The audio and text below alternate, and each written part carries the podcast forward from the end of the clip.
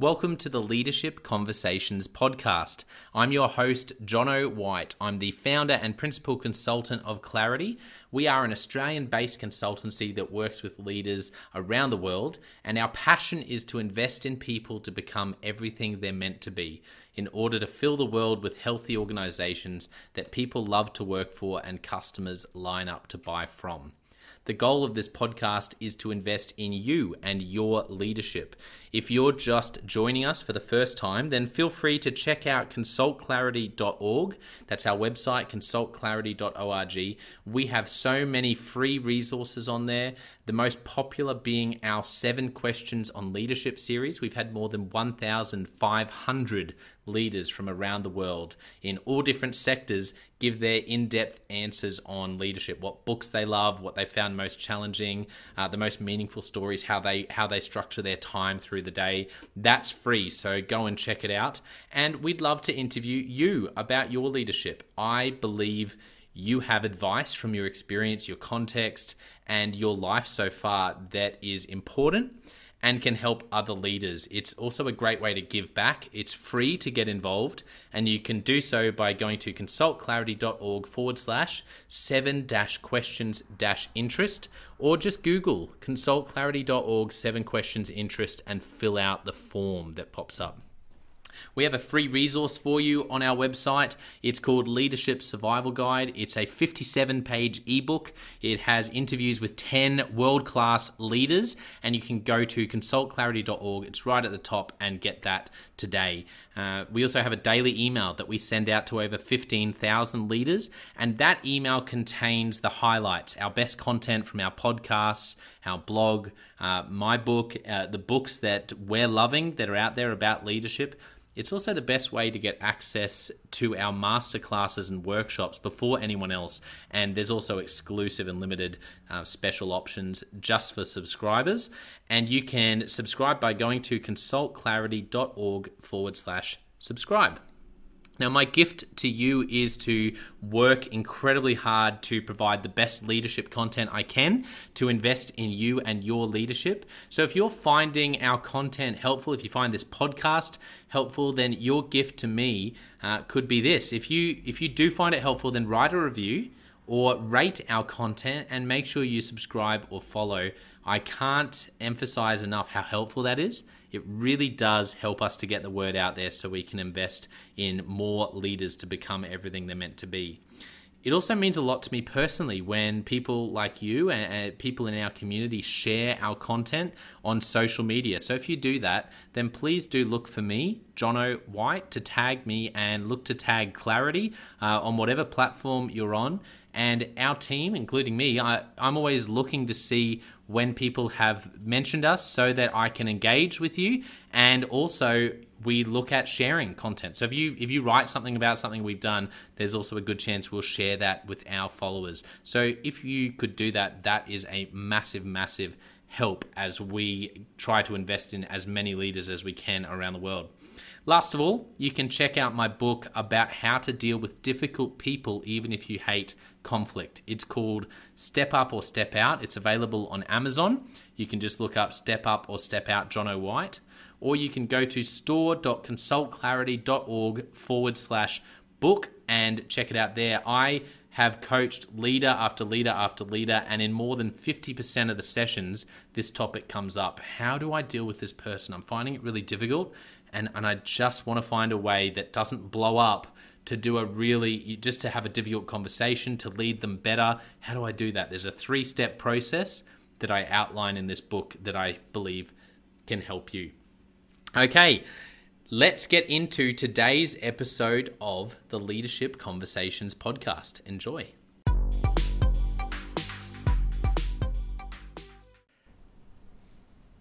Welcome to another episode of the Leadership Conversations podcast. Today's guest is Bill Miller. I'm going to get Bill to tell us in a moment about his book, uh, which has won a couple of awards. And uh, Bill is an advisor, a consultant um, to CEOs, and, uh, and a coach as well. Welcome to the podcast, Bill. Oh, thank you very much, Jonno. It is a pleasure to be here. Thank you for having me. Yeah, no, I'm really excited to have you on and to chat with you. First of all, tell our listeners about your book and a little bit more about what you do. Absolutely. So as uh, as John mentioned, I I am an author, published author. The book The Rookie CEO, You Can't Make This Stuff Up, was published in October of 2020 and recognized as one of the top six books for beginner CEOs. So in uh, July of last year. So that's pretty good. And uh, I'm also an advisor and consultant to CEOs of small medium businesses and vice presidents who work for those CEOs who want a little bit of guidance and help on how to get around challenges. So that's kind of what I do these days, and uh, I love everything that I do. Uh, love technology. I'm primarily in the technology space and have been at the senior level of startups, three startups from early days to 40 plus billion dollar multinational companies. So I've been uh, senior level at all these different levels of companies and can play the politics and although I don't love it. uh, and I just enjoy helping people. That's what I do today. Just love it. Wonderful. Well, yeah, thank you for that overview.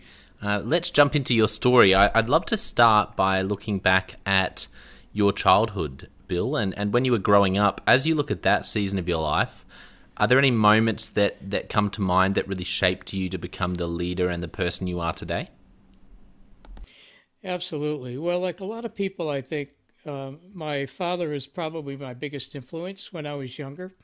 My father was a small business owner. He had a beer, wine, and grocery store that was uh, was his father's, and uh, and I worked for my father from the time I was probably about seven or eight until I was a young adult. And one of the things my father taught me was when you're uh, when you work hard and you run your business with empathy for your customers, uh, it will pay off in the long run and you will succeed. Now, how, how did he do that in a small business like that? Uh, he, you know, he worked 12, 14 hours a day, seven days a week, which is interesting. But, you know, in the old days, in World War, my father was a World War II veteran in the U.S. Army. And one of the things that he did learn was uh, people can't always afford everything on any given day, but they need things like milk or, in those days back when I was younger, cigarettes or whatever it was that they needed my father would extend credit, unofficial credit. There was no credit cards back then. Uh, he would just write it on a piece of paper, clip it, put it on the shelves behind the register, and people would come in and pay him when they had the money, when they get their check, whether it was a Social Security check or a work paycheck. And the thing that was interesting is he never let anybody starve. He always helped everybody. And so he showed me the hard work and the empathy really created loyal customer base. So when you think of that as a foundation, it's pretty amazing to me. Uh, never even thought of what customer service was until way later in my career. But that's kind of what he was. He was amazing when it came to customer service. So, and then the other thing growing up, I played uh, I played a lot of sports. My life is built around from when I was a kid built around sports. Mm. And, uh, you know, in the U.S. here, we're crazy about our professional teams. And since I come from the Boston area, I'm a fan of all the Boston teams. But I, but when I was a kid, I played baseball, little league, and one of the things that I think was fortunate for me is I was on teams that were winless, go through a whole summer without winning a game, and I was on teams that were undefeated and never lost. And I had some great coaches that really taught me uh, how to win and how to lose gracefully without really losing your cool. And those really prepared me for later on in my life because life is full of ups and downs, as we all know. And those types of things really helped me. And those are the moments probably that stick out the most to me. Yeah, thank you for sharing that, Bill. I'm interested to hear a bit more about your dad. Are there any are there any moments that come to mind? You, mentioned how he treated people and wouldn't let people starve with uh, with the business that he ran. Um, are there any moments that come to mind where you saw him deal with a situation, or it's just stuck in your memory the way that he handled something in the business or in life that that really inspired you? So, so as I said, when I was a little kid, I used to go to work with my father. He had to drive in to the markets to buy all the wholesale stuff, and he had a pickup truck, but with a, a back on it, you know, like a, because of the lousy winters in the Boston, New England area, uh, he had a cover on the back of the of his truck, and I used to go with him, and he used. I learned how he built relationships with all of his suppliers. so he used to go in and he'd get the best meat. He, you know, he was a butcher as well, right? So he'd get the best meat. He'd get the lowest prices. He just, I just watched him negotiate with these people, and you know, he he would meet them and have a cup of coffee, and it just watching my father in action was, you know, because he wasn't this smooth CEO kind of guy that runs a big company he was a small business owner that had to feed his family. There was four of us, my sister and I, you know, mother and my father. He had to feed us, and you know, we weren't wealthy by any means, even though he was a small business owner. But he was a very good negotiator, very good schmoozer, and it was just those styles that I think, uh, watching him and remembering all of those moments, which still cross my my mind on occasion. Uh, those are the things that stick out. So it, mm. There was a lot of great qualities that my father brought to the table. Yeah, that's wonderful. Thank you for sharing about that. Uh, so, as we fast forward, I always love asking about the first leadership opportunity, or sometimes there's a couple that, that come to mind. It might have been in sport, it might have been when you were little, it might have been when you were a bit older in, in a first job. But do you remember the first chance you really had to manage people, run a project, or, or, or lead something? Yeah, so uh, let me just say that I love this question, and, and I'll tell you why. Uh, for people who decide to go and check out my book, The Rookie CEO, uh, in in the book, I create a framework for uh, for leadership, and the four elements of the framework are the path that somebody takes to become the CEO, the philosophies that they bring to the table, the leadership styles that they've developed that they run the company with and those together build the culture create the culture that that company is going to have. And until i wrote my book and actually came up with that framework nobody's ever looked at it this way. Even though you'll read lots of stuff there's tons of stuff on leadership books. I know you read a lot of patrick lencioni and stuff. They all have their own perspectives and they come up with you know the servant leaderships and you know those those models that everybody uses. But my framework is a little bit different and it can help people who have not become a CEO yet but they're thinking about it so it also applies to all your positions the path to CEO all those positions and the leadership positions like that you had on the way up and that's your question to me so my first leadership position was unexpected. And I was working for a very large company in Southern California at the time. It was an aerospace company, but the commercial division of it. Uh, a $40 billion global company, or, you know, U.S. company actually.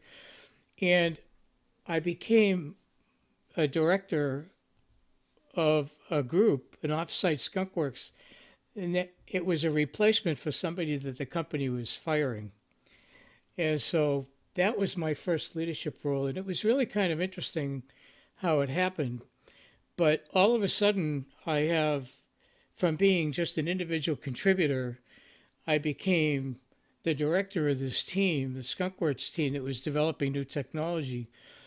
And I kind of knew all the 16 people that were on this team. There was 16 people in an admin, and uh, I didn't even know where to start. But I, you know, I just everything I had observed and read up until then became my kind of like my guidebook. Up until then, I had been an engineer because I'm a, I have a degree in engineering, computer engineering.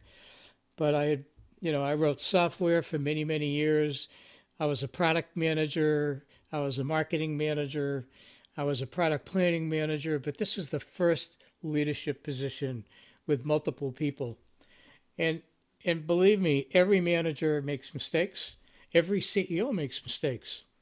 And so I made my first mistake probably the first weekend I was in the job But I did that because I looked in everybody's personnel file to see where they came from and what they did. That was like a stupid mistake. But I sent Christmas cards to everybody and they said, How did you know my home address?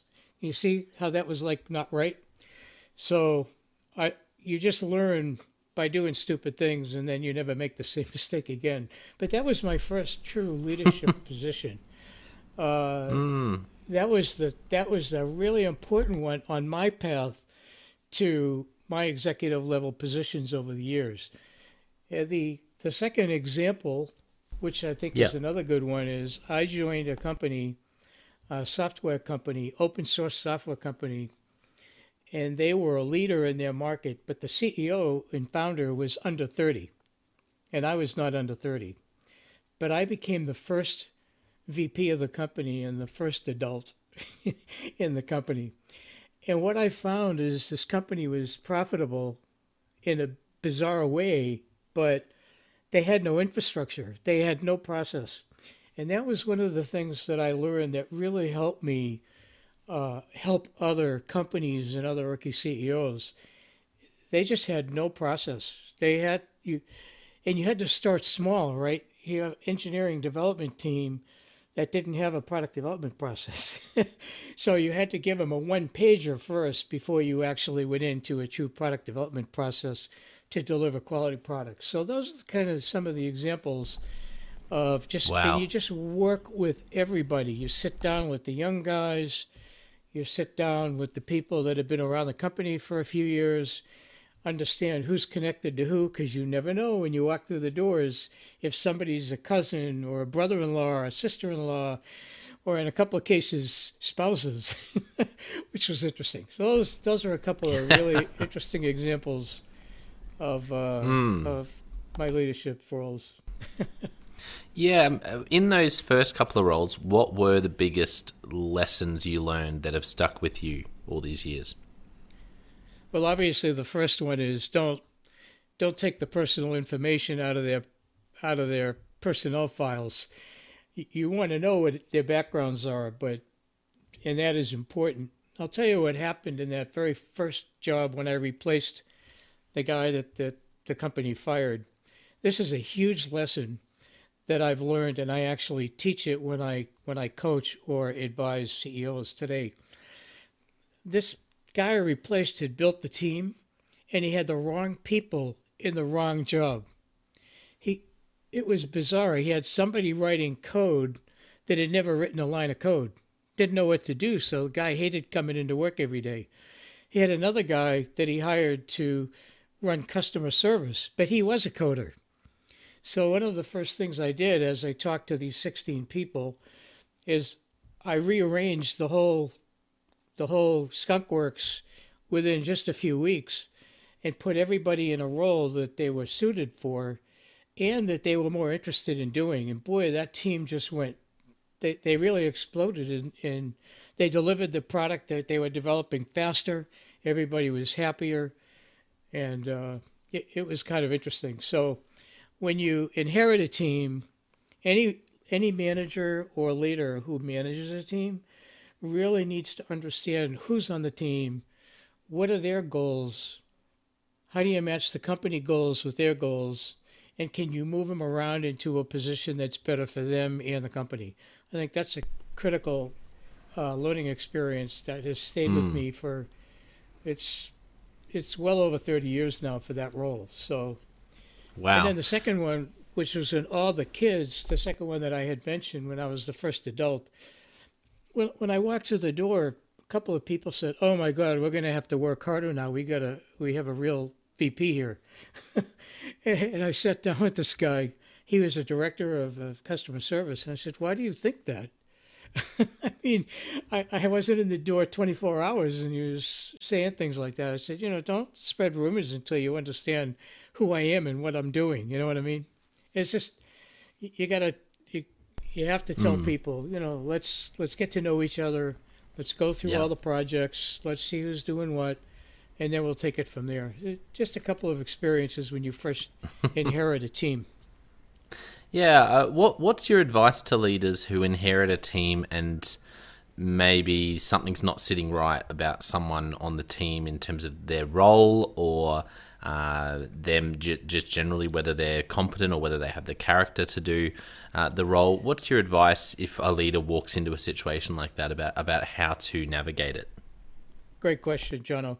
The the first thing is, like I said, you have to meet one on one with everybody. Think one on ones become a critical element all the way through management. But when you first inherit a team, you have to sit down and meet everybody and find out who they are, what what's their scope, and the first thing I look for is attitude. You know, do they have a chip in their shoulder? Uh, and I'll give you an example why I say that in a minute. Uh, find out what drives these people, what motivates them, and one of the things in my book, you know, that I really talk about is motivation. And I will I will share a story, my favorite story, which is about a wheelbarrow. We'll talk about that shortly. Uh, and that's about motivation and understanding as a as a leader what motivates you know different business functions. But at at the end of the day, sometimes you're going to run into people that have an attitude problem. Let me give you an example. Uh, I was hired at one particular company uh, as a vice president of a of a business unit. It was not large, but it was U.S. only. And the very first day, this guy walks into my office and he stands in my door. This is how he met me. And he said, I want a raise. And I should have had this job, not you. so that that is a true story that you know I've I've shared that with a lot of people over the years that I've coached advised or led and said, you know, don't ask for a raise until you you know, can validate why you deserve it. But I understand you. I was hired over you, so let's understand what do you do, how do you do it, why did they skip over you, and I found out why after spending some time with this guy. But obviously, I had to move him to the top of the queue to find out what it was. But this guy had a chip in his shoulder. You know, he had more degrees than I had. Uh, he was very smart, but book smart doesn't make you a good leader. And so he, he was leading uh, a team, a small That's team unbelievable. of people. But he was not qualified not only to get that VP job, he wasn't qualified to lead that team. And it did take me a few months, but I did move him out eventually. Yeah. Because that's you know he had that's it, yeah. Is an attitude. That's crazy. Yeah, but it's but that's what happened. That kind of stuff does happen. so you couldn't make that up, could you? That's just no. That's no. got to be the worst possible way to introduce yourself to your new boss. How to? that's how to lose friends and and uh, uh, you know the opposite of influence, whatever it is. That's not how to influence people. Yeah, it's pretty crazy. so, as you reflect on your career, Bill, I'm interested to know if if there are any aha moments you can share with us where other sort of turning points where the penny dropped, where something comes to mind where you watched someone else lead or you had something happen yourself as a leader that has really stuck with you, you learned a lesson that you'll never forget, or uh, any any aha moments as a leader that come to mind? Oh boy, aha moments. Oh man, well I've I've used a couple already. um, all right, so this is a great place that I can insert my wheelbarrow story. This is an aha moment. Um, yeah. I was in a startup in Silicon Valley, and the CEO, rookie CEO, who in the book is the deal maker, because he was a former sales vice president of a very sizable multi billion dollar company before he became the CEO of our startup. And I was vice president of marketing and product management and we had launched the company and the products at back-to-back trade shows. We did it two separate ways because there was technology, core technology, and then there were the products. So there's the company and the core technology, and then there was the products a month later. And when we got back from the second conference trade show, we were notified by the development team that we were going to be delayed six to nine months because there were chips involved and they had to do a respin. So the CEO said, Look, Bill, here's what I want to do. I want to get a wheelbarrow, put $100,000 in the wheelbarrow, roll it into the conference room with all the engineers, there's about a dozen engineers there, and say, This $100,000 is yours if you can deliver on this date. So we don't have to go back to the beta customers that were already signed up and resell the account, you know, resell the products to these people. So I said, not a good idea because number one, most of these engineers are already multimillionaires, so hundred thousand dollars isn't gonna, you know, tickle their fancy. And I don't think the founders are gonna like that. But he decided to move forward with this and there was a meeting with myself, the CEO, and the two co-founders who were the the chief strategy officer and vice president of engineering. Uh, I'm sorry, CTO and vice president of engineering. That's what they were doing at the time, and they were the techies. They, they it was their idea, their technology.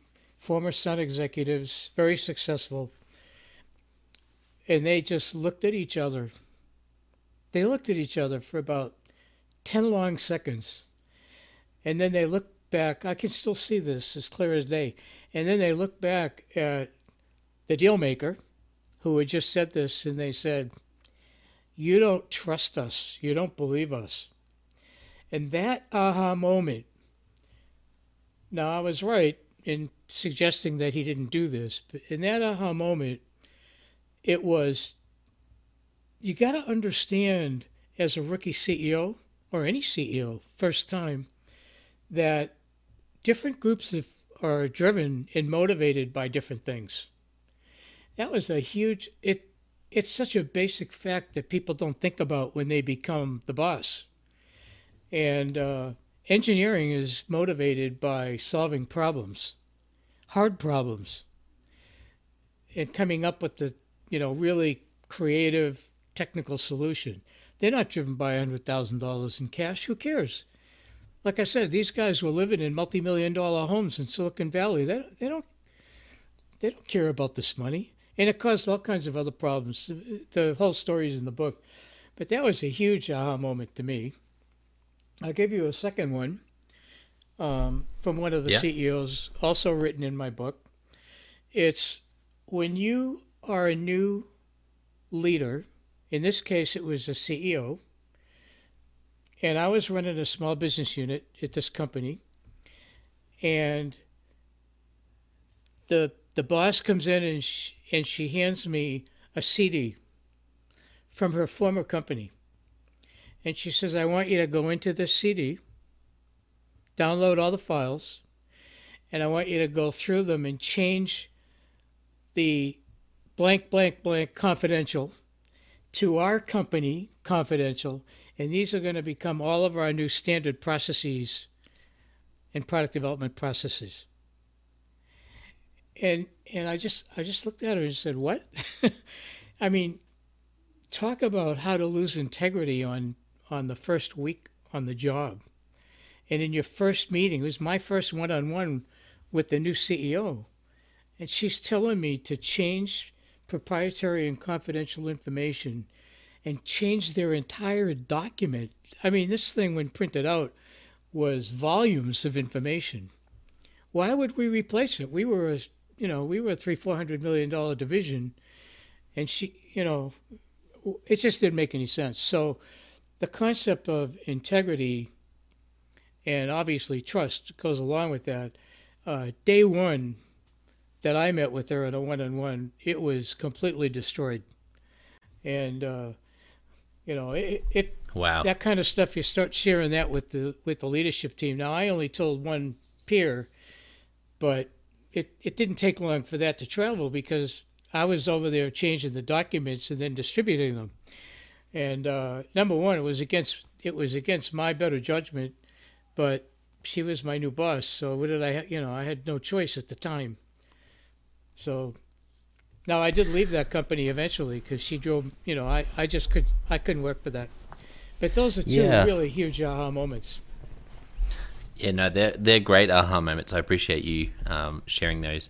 Um, so, wow, that's that's intense. Uh, what about great mentors? Who are some of the people along the way who have been mentors to you, or leaders you've worked with, or watched from afar and admired? Okay. Well, the work work from afar and admired, of course. Uh, you can put me on the Steve Jobs list because I, I was impressed with Steve uh, even though I knew quite a bit about how he ran his company, at my Silicon Valley startup there, we had a few people that came from Apple, and so I knew, I knew that he was quite ruthless inside. Uh, but I really admired him. He was a great leader. Um, the the other one that actually is more recent is Satya at Microsoft. He has taken a company that size and turned the whole place around. Very impressive. Uh, my personal my personal favorite is yeah. um, many many years ago when I was it was early in my career. Uh, I was an engineer, and I had done a technical proposal for uh, the oil and gas group, vertical market group, at a company, and the vice president of uh, of the vertical sales group uh, and I went on a trip to the Middle East for 10 days where he did the commercial side of the proposal and I did the technical side of the proposal. And one thing I learned from him is how to win big deals. He had orchestrated everything about every meeting. He knew who was going to say what from the customer and when, how he was going to respond to that. He had all of his negotiate, negotiation points laid out he told me when I was going to talk and when I was not going to talk because you know I was an engineer. They didn't trust all the engineers uh, from the sales side, uh, but I built a great relationship with them, and I learned from this guy about mindset and preparation.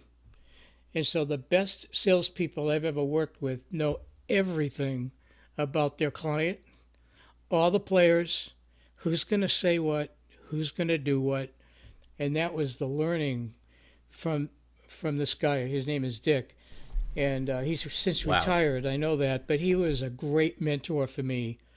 Uh, and I did go to work in his group. I I kind of broke a, a rule in that particular company. They never moved people from engineering to sales in that company. I was the first one that they did that to, and it was an old, 75 year old company. But it was uh, it was a great experience, and he's he sticks out in my mind. Yeah. Um, t- so help me understand a bit more about how he did those deals. So what sort of deals are we talking about? Um, that that's because I think there'd be a lot of leaders leaning into that, going, "Oh, that's that is a valuable skill because that's if you can." If you can understand how to do that, what you just described, how to really create and run a great communication around a, around a deal that, that the people on the other side go, wow, this is great value and, and feel uh, feel very warm towards you and feel like there's a great value in what you're putting putting uh, you know together for them, that that's a game changer for for anyone in in business. So, tell us a bit more about how he did that.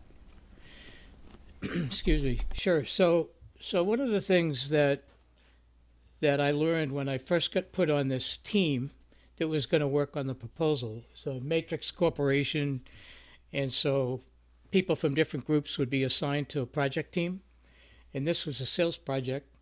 And so Dick would call uh, a kickoff meeting, and there was a project manager involved from a different group, and there were actions and names by every action, which is a typical project management. This is way before Microsoft project time, so this was all done manually, really, back in these days. But the one thing that Dick Dick did was he in all of the early meetings with the customer where we get put onto the RFQ process because we're responding now to a request for proposal RFP, and he he broke this large project down into small pieces. But one of the things he did that I've rarely seen since then, even, is that at that customer, which was a sizable oil refinery, he knew who was responsible for what part of that proposal from the customer side. So, who is responsible for the technical aspects of the oil, you know, the refinery process? Who is responsible for the IT, the information technology side? Who is responsible for the reporting side? You know, all the reports that are going to be given to managers and executives. And there were probably 30 or 40 major players on this multi-million dollar deal. And this is this is back in the 80s. So it gives you an idea that, you know, there were some pretty large deals, but it can be today, those, you know, the size of that deal is not unusual. But the fact that he knew and prepared for who and every phone call, and then when, when just he and I actually went to the Middle East location, and then there was a local rep who came with us, and the three of us yeah, we hung out with the customers because we were there for 10 working days. But the fact is that everything was orchestrated. Nothing, no stone was left unturned. If they do this, then we do that.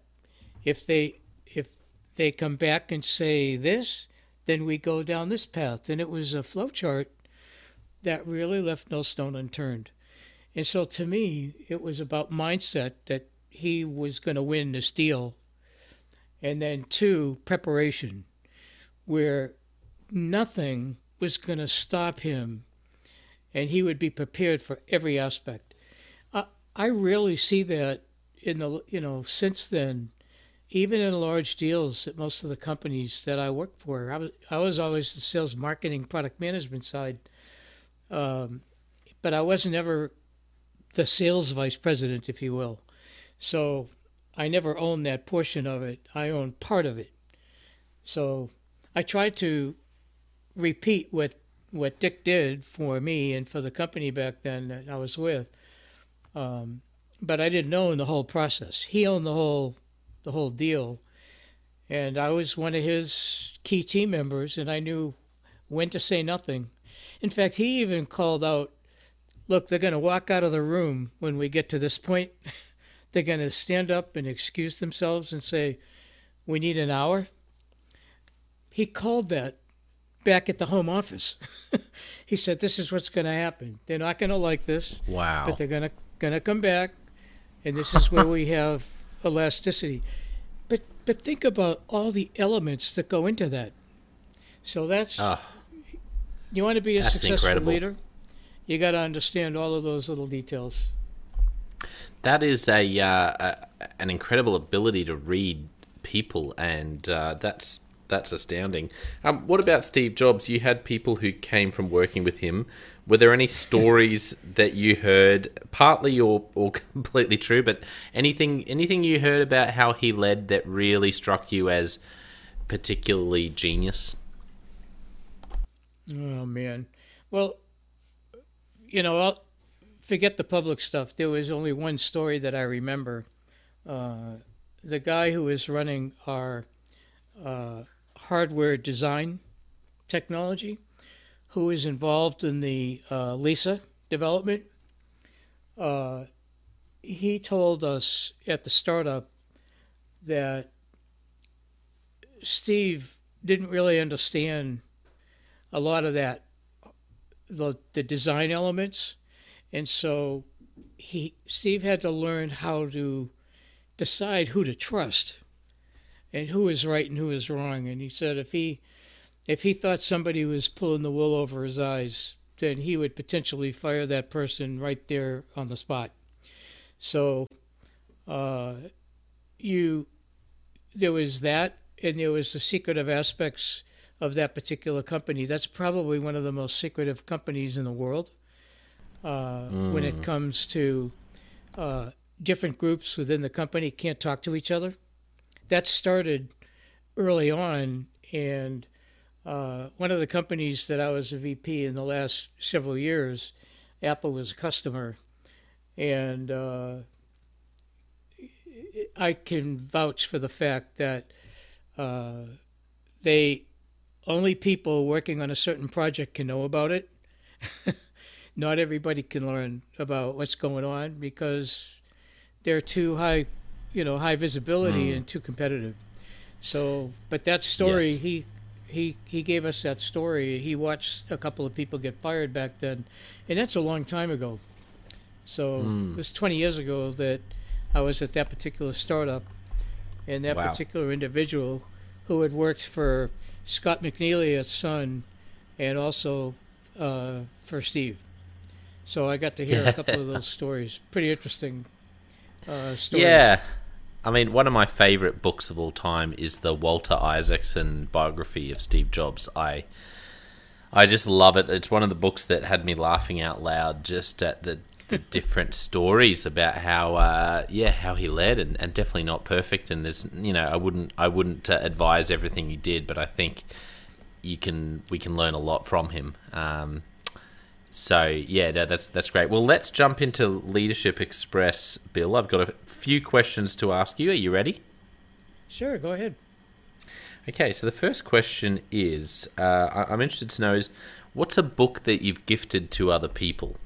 And you can remind us again about your book, but then maybe give us another one as well. Because I know normally the book, when you've written a book, you know, as an author, often your own book is the book that you'll say, hey, this, this might help. But yeah, so tell us again about your book and then what's another book that you've gifted to other people? Okay, so uh, my book is The Rookie CEO. You can't make this stuff up. And it's, it's an anomaly, but I worked for nine first time CEOs in a row. And I know that's hard to believe, and it's kind of the luck of the draw. And when I decided to write the book, it was after that first aha moment that I told, well, the second aha moment that I told you about, but um, it's it's designed to be both entertaining and educational. Uh, it's not a big book; it's a short, kind of a short read. But the fact is, uh, I build the the framework around it on to learn how to, you know, the type of leader that someone will become. So that's my book, and I do give that away, and I sign it. You know, when I go to, I do a, a CEO Insight panel at at a trade show. It'll be the second time in June, and I sign my book for people that hang out after the panel. So I do give that away. But over the years, uh, I think I mentioned my product management and marketing background that I had mostly. Um, the two books that I've given to my team uh, over the years, my Bible is Crossing the Chasm, Geoffrey Moore. Uh, I've owned all three editions of his book. Uh, the first edition, I I kind of broke the hardcover spine. Uh, the sec the second, you know, the last one that I bought, the third edition, was the paperback, so it didn't matter if I broke the spine or not. Uh, but I've given that book to my team, and it's helped a lot of people in go to market. Uh, yeah, that's me. um, that's that's great. So that's a book that you found most helpful in marketing. That is in product management, probably more than product marketing, management. Okay. Both. Yeah, both Yeah? of those groups. Crossing then the, chasm. one- Yep, that is my favorite. That is my favorite of all time, by the way. And then Yeah. my second favorite was Guerrilla Marketing by Jay Conrad Levinson. Uh, so that's another book that um, I've given to my entire team because I wanted to do everything I could without just blowing money. It's Yeah. easy to spend money in marketing and product management. Uh, I wanted people to learn guerrilla marketing. So that's another book that gives good ideas that in brainstorming you can build around. So those are the Love two it. books that I've that I've done. Yeah, that's great, Bill. Uh, okay, next question. Right now, are you in the middle of any books? Are you listening to any podcasts? Are there any blogs or anything else that you're loving uh, watching, reading, or listening to at the moment?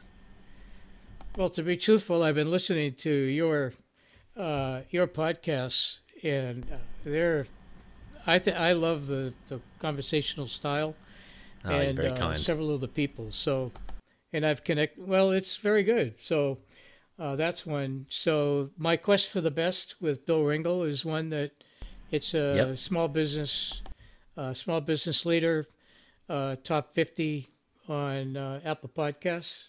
So I like that one. He has excellent guests, uh, and I like John Lee Dumas, who's has a, a podcast called Entrepreneurs on Fire. It's hard to keep up with him because he does something every day, so I can't keep up with him 100%. uh, but they're excellent.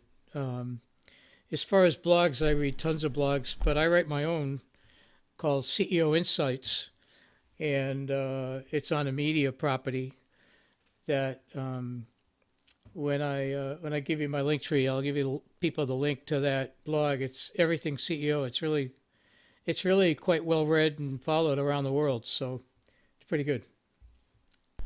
Wonderful. Yeah, thank you. Please do please do share that. Uh, next question: What is a great piece of advice you've received at any point in your life? Doesn't have to be about leadership, even. Uh, that I've received. Okay, I have one favorite. The best ideas can come from anywhere and anybody. That's yeah, that's that's good. just because somebody may not be on your senior leadership team or they may not be an advisor or a consultant, whatever, you're a junior engineer might have the best idea that your company has ever seen to improve or build a product. It just it just can just come from anywhere. Do you have any favorite quotes? Uh, once again, doesn't have to be about leadership; could just be about life in general. But any any quotes that you find yourself uh, repeating, or just are very close to your heart? Well, of course, you can't make this stuff up. Is one of my favorites. Um, I have a mantra that I use. Uh, that's it's always easy for the person who doesn't have to do it and uh, I do mention that in the book. Um, but that is something that is very true. There's a lot of these CEOs, especially rookies who've never done this stuff before. Uh, they think it's easy to run marketing, or they think it's easy to run finance, or they think it's easy to do, you know, add a couple of lines of code to do something. But it's not. It it's a whole project. It, it's a lot of elements, and so these people, a lot of these rookies bark orders, and uh, I understand they're the boss, and everybody hangs on every word they say. Um, but they really should uh, talk to brainstorm with their team and the the, the top-notch leaders that they hire, and you know that they hopefully trust. And uh, before you just park orders, I think that's a you know, it's not always easy. Believe me, it's usually the opposite. Yeah, so yeah I just absolutely. wrote a blog too. I just wrote a. I do Friday CEO tips on LinkedIn. Last week I did. Yep. There is there is no easy button. there is no easy button. Sorry. Yeah, that's so true. that's right. Um, no, it's uh, it's so it's so true, isn't it? And uh, what about any favorite questions when you're sitting down with a CEO, when you're coaching someone, when you're with a team? Do you have any favorite questions you like to ask people? Well, so yeah, I mean, one of the things that I always ask them is, do they have a system and a process to track uh, track the goals? And I, you know, and and a lot of times they don't. Um, I I personally use and coach uh, on 30, 60, 90 day goal planning, and I try to use SMART goals. And uh, one of the one of the things I write about in the book is it doesn't matter what kind of goals you use.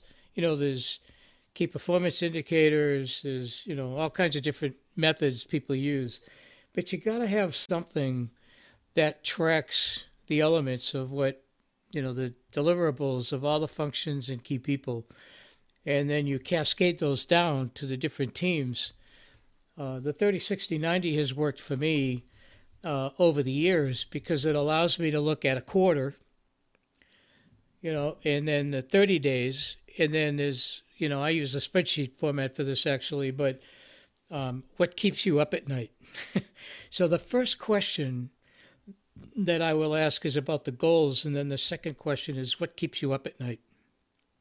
And then I get to really the hot areas that they're stuck in. And yeah, know, that's great. They're they're they're always something, and if and if any any CEO or even leader manager tells you I have no problems, there's nothing, there's no way you can help me. oh yeah. then I'll I'll keep asking things. You know, I I took a Xerox 101 uh, sales class way way way back, and uh, I wasn't in sales, but I worked with sales, so I, I took that. And one of my favorite questions that they taught me was, "Oh." if somebody says something, you look at them and you say, "Oh," and they continue to talk. You know, you just say "oh" until they finish what they were going to say. And so that's worked over the years. It's pretty, pretty incredible yeah. how well that works. No, that's but a good I'll, one. I like that. It's a good verbal yeah. cue to help people continue. So there are all kinds of different methods, but that's one of them. so. Yeah, I love it. Um, okay, last question, Bill. This has been this has been uh, great. It's been wonderful to to hear your thoughts. Last question: If you could only give one piece of leadership advice to a young leader, what would you say? Oh boy, there's so many. um, I would probably say, be self-aware. Uh, people listen to everything you say watch everything you do, and you you have especially today where there's a lot of meetings are on video. Uh, you got to be careful having a side conversation. You got to be careful what you say in the chat, but you just be self-aware of everything because you are the head honcho and everybody cares what you say and and you might be thinking out loud but Mm. You know, they they might think it's that they should stop everything and go do that, and that's yeah, that's so good. So you have to just be self-aware of everything around you. So good, Bill. Well, for those who have really enjoyed today and want to connect with you and, and find your book, can you remind us again where people can find you? So, all of my key uh, links are on my link tree and I, I, think most people are starting to learn what Linktree is. It's uh, L-I-N-K uh, slash Beeline Bill spelled out. So that's B double E L-I-N-E B-I-L-L. So, in fact, if you just do a Google search on Beeline Bill, you'll probably find that's my my Twitter and my LinkedIn and my Facebook and my website is beelinebill.com, but it's the link tree is it will have the connections to my book, which is available in all formats: audiobook, hardcover, paperback, and ebook. Um, and it'll take you to my website. It'll take you to my CEO Insights blog, and all my social channels. And please reach out and connect to me. It'd be great. Yeah. Wonderful, Bill. Well, uh, I want to thank our listeners for tuning in to today, and make sure you go and check out uh, Beeline Bill and look up Bill's uh, book as well, The Rookie CEO. Um, and you know, don't forget for our listeners, I also have the Jonno White Leadership Podcast and the Leadership Question of the Day podcast, two uh, two other places where you can invest in your leadership. But I want to finish today by saying a massive thank you to Bill. Uh, thank you for being so generous with your time, for sharing great stories from your career so far, and some really wonderful leadership principles. Thanks for coming on the podcast, Bill. Well, thanks for having me, John. I really appreciate it and really enjoyed it. Well, I hope you enjoyed that episode of the Leadership Conversations podcast as much as I did. If you're joining us for the first time, don't forget to check out consultclarity.org. That's our website, consultclarity.org. We have so many free resources on there, including our seven questions on leadership series. We've had more than 1,500 leaders from all over the world in all different roles, in different industries, answer these seven questions on leadership. And leaders give these in depth answers around how they spend their time, uh, a book that's been significant for them. It's just a gold mine. It's completely free to access. So go to consultclarity.org and look for that.